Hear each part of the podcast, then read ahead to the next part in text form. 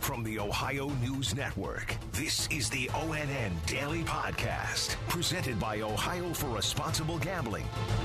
It is Thursday, June thirtieth, twenty twenty-two. For the Ohio News Network, I'm Kate Burdett. An Amber Alert issued yesterday out of Mansfield in north central Ohio has been resolved. O N N's Andrew Kinsey has details. Mansfield police saying the ten-day-old baby is safe. The mother, Mandy James, is in custody. Police say an Amber Alert was issued not because the girl had been abducted, but because she had never seen a doctor after being born at home and was in urgent care of medical attention. That child and mother were found near I seventy-one and U S Route thirty. That baby now in the custody of Richland County Children's Services. I'm Andrew Kinsey. A man shot and killed by police in Akron following a vehicle and foot pursuit this week died from multiple gunshot wounds, and his death has been ruled a homicide. O N N's Clay Gordon reports. The Akron Beacon Journal reports that the Ohio Bureau of Criminal Investigation has taken over the investigation into the death of twenty-five-year-old Jalen Walker of Akron at the request of Akron police. The findings about his death were announced yesterday by the Medical Examiner's Office in Summit County. Authorities have said police attempted to stop a vehicle driven by Walker early Monday morning, but he drove off and fired a shot during the subsequent car chase. I'm Clay Gordon. As a congressional committee continues to look at last year's riot at the U S Capitol, which has resulted in more than eight hundred arrests, including more than forty Ohioans, a key figure on that panel had some scathing words in a speech yesterday.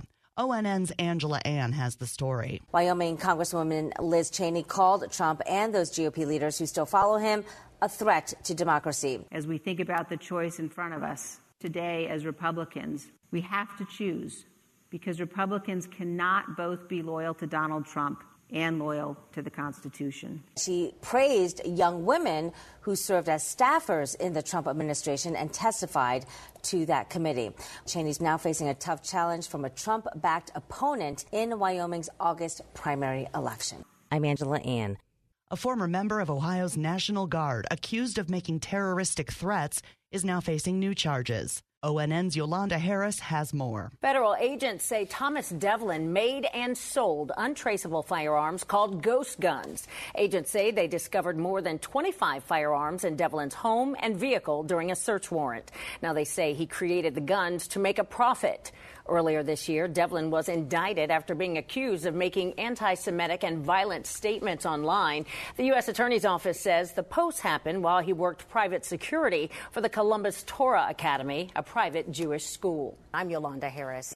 Ketanji Brown Jackson made history today as the first black woman to be sworn into the U S Supreme Court. O N N's Lindsay Mills reports. She takes the seat of eighty-three-year-old Justice Stephen Breyer, who is officially retiring after serving on the court for nearly twenty-eight years.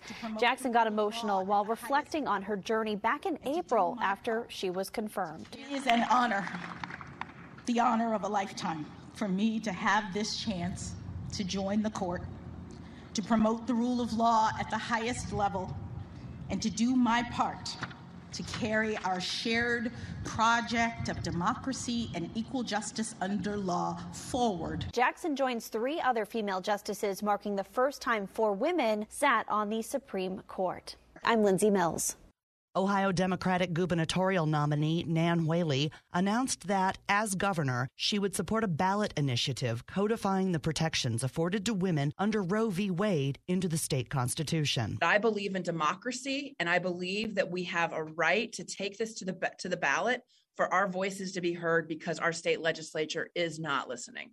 Ohio's Democratic senator in Washington says the next month is crucial for getting the CHIPS Act passed. O N N's Dave James has the story. It's a fifty-two billion dollars support package for companies like Intel, which plans to build a huge computer chip-making plant in suburban Columbus. Senator Brown says the stakes are high. Intel is looking to Europe, who are making offers to them similar or in excess of what we're doing.